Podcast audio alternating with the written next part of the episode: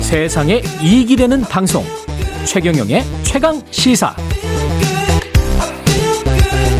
네, 러시아 우크라이나 전쟁 언제 끝납니까 이거? 예, 길어지면서 세계 각국의 소비자 물가 끝없이 오르고 있고요. 하반기 전기요금, 가스요금 인상까지 예고돼 있습니다. 소비자 특히 취약계층이 문제고요. 민생을 위해서 어떤 조치와 대책들 필요한지 안진걸 민생경제 연구소장 전화로 연결돼 있습니다. 안녕하세요, 소장님.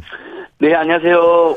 아유, 심각하게 보입니다. 이게 수치로만 봐도 이렇게 겁나는데 실제 현장 그 현실은 어떻게 보세요? 예, OECD 38개국 물가 9.2% 뛰었다는데요. 예. 지금 우리 한국은 장바구니 품목 144개 중에서 110개가 올랐답니다. 그러니까 5월 물가 상승률이 5.4%로 2008년도 8월달 5.6 5.6% 이후 최고치인데요. 예. 근데 이제 이것은 전체 물가 상승률이고 우리 국민들이 자주 이용하는 건 장바구니 물가잖아요. 그렇죠, 게 그렇죠. 어, 이제 생활 물가 지수인데 어, 예. 6.7% 올랐습니다. 5월 달에요. 그러니까 6.10%. 144개 품목을 조사했는데 예. 80.6% 119개가 오는 것입니다. 예. 이제 6개 중 5개가 이제 가격이 뛰었다고 보시는데 그 중에 뭐 휘발유, 경유 뭐 50% 가까이 뛰었고요. 국수 33%, 식용유 22.7%, 마늘 11.6%, 자장면 10.4%그 외에도 뭐 최근에도 계란, 뭐 딸기 사다 보면 뭐 예전에 비해서 막 두 배다 이런 느낌 음. 확 듭니다. 그렇죠. 그러니까 36개 물품이나 두 자릿수 상승률을 보였다고 하는데요. 예. 어, 지금 현재 대한민국 국가 차원에서도 우리 민생 차원에서 최대 이슈가 물가다.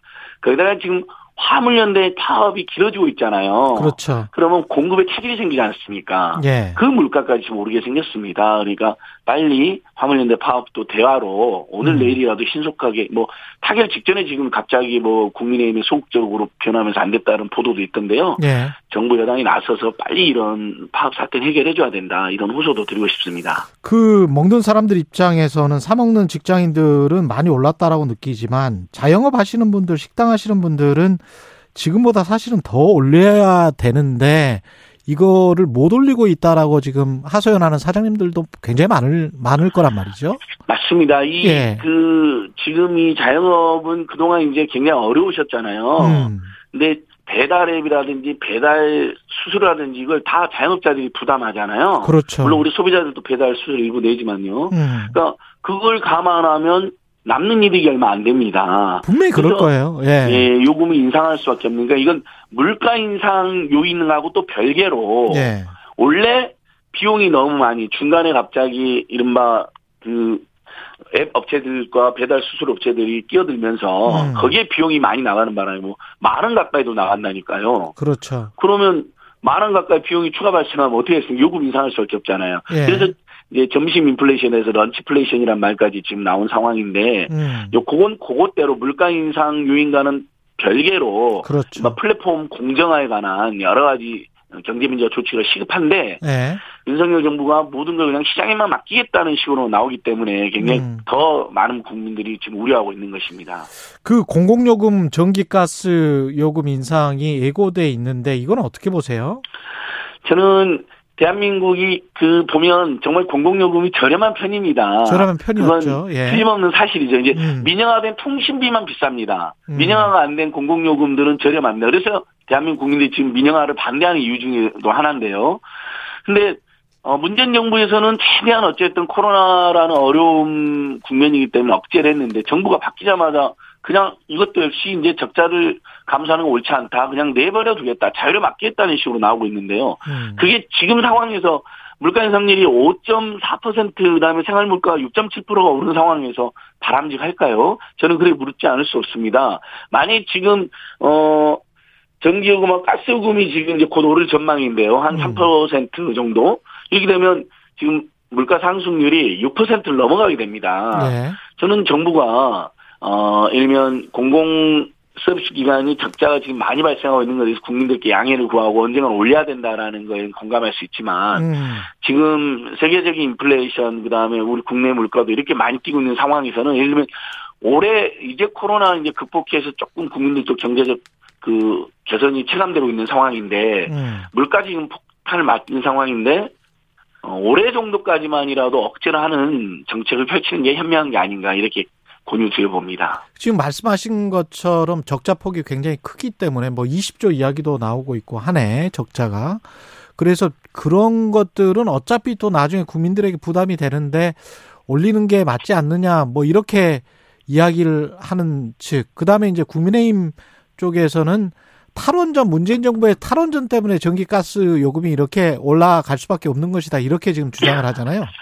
그 탈원전은 팩트체크 여러 번 냈잖아요. 예. 우리 최강시사뿐만 아니라. 예. 사실 문재인 정부에서 온전 개발 비중이 오히려 늘어나고 있지 않습니까? 미래에 줄어든다는 거였잖아요. 그러니까 예. 탈원전 때문에 전기요금이 상승했다는 팩트가 아닌 것으로 여러 번 체크가 됐습니다.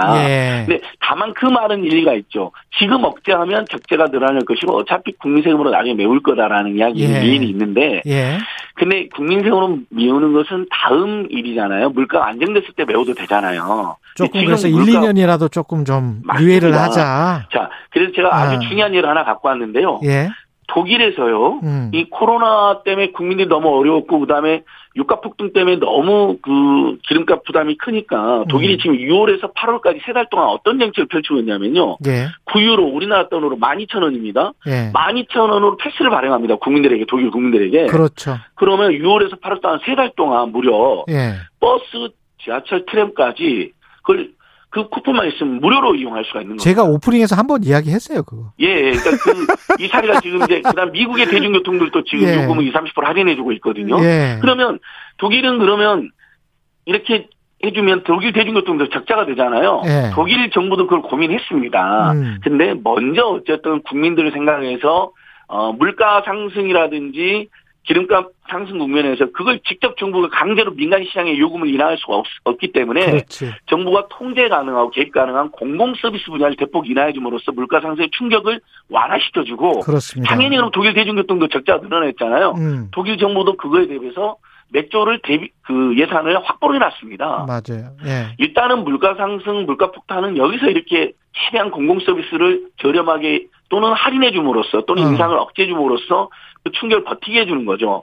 근데 그러면 당연히 저는 대한민국 정부에도 지금 묻고 싶은 게 좋다. 어. 만약에 공공요금이 불가피해 전기와 가스요금이 오른다. 아. 그러면 대중교통 요금이라도 예를 들면 독일이나 미국이 이런 펼치는 정책이라도 과감하게 해주면 지금 기름값 때문에 직장인들이나 일반 시민들 굉장히 스트레스가 큰데 음. 이렇게 되면 기름값이 무서워서라도 그걸 피하기 위해서라도 대중교통으로 많이 오지 않겠습니까? 그렇죠. 예. 러면 유류값 인상의 고통도 벗어나고 예. 거기에다가 일면 방금 전에 말한 6.7%의 생활물가 지수가 올라가지고 집집마다 일면 한 달에 10만 원 안팎의 비용이 추가 들었다. 예. 근데 그걸 대중교통비하고 그다음 지금 1년에 4조 안팎의 엄청난 영업이 들어오는 통신 3사의 요금을 대폭 인하를 유도해 가지고 음. 통신 서비스하고 대중교통 서비스의 요금이 만약에 집집마다 10만 원 안팎 줄어들었다. 음. 그러면 물가 상승의 고통이 상쇄가 되잖아요.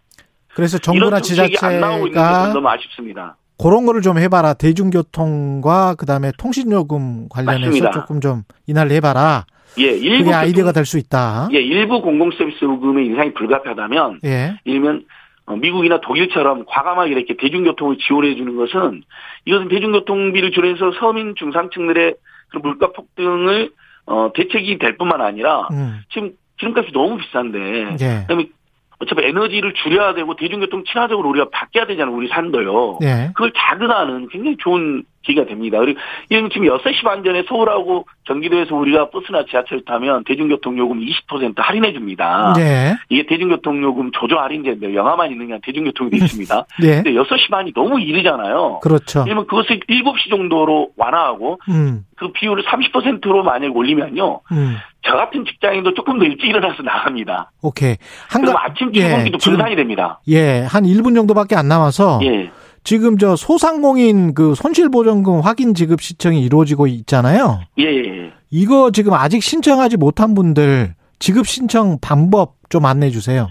예, 그, 그 한 20조 정도가 이미 한 330만 업체는 나갔는데, 예. 나머지 이제 2, 30만 개 업체들이 아직 못 받았습니다. 그 다음에 예. 억울하게 탈락하신 분들도 많이 있고요. 예. 또 콜센터는 1533-0100인데요. 일단 손실보증금이라는 키워드를 치시면 스마트폰이나 음. PC에서 바로 연결이 됩니다. 그럼 지금 확인 지급 신청 기간이거든요. 예. 그동안에 못 받았던 매출 50억 이- 미만의 이하의 어떤 중소기업이라든지 음. 매출 지금 매출 감소가 매출 증가가 이론이라도 확인되면 다 탈락하고 있는데 예. 그거에 대해서 분- 그 이견이 있거나 그 매출 증빙이 좀 까다로운 음. 그런 업종들은 지금 다 신청하시면 됩니다. 지금 다 시청해요. 예. 예. 어디에다가요? 다시 한번 손실 보전금 페이지. 손실 보전금. 을 치시면 예. 홈페이지로 바로 연결이 됩니다. 오케이, 예, 알았습니다. 거기에서만 하시면 됩니다. 예, 안진걸 예 민생경제연구소장이었습니다. 고맙습니다. 예, 감사합니다.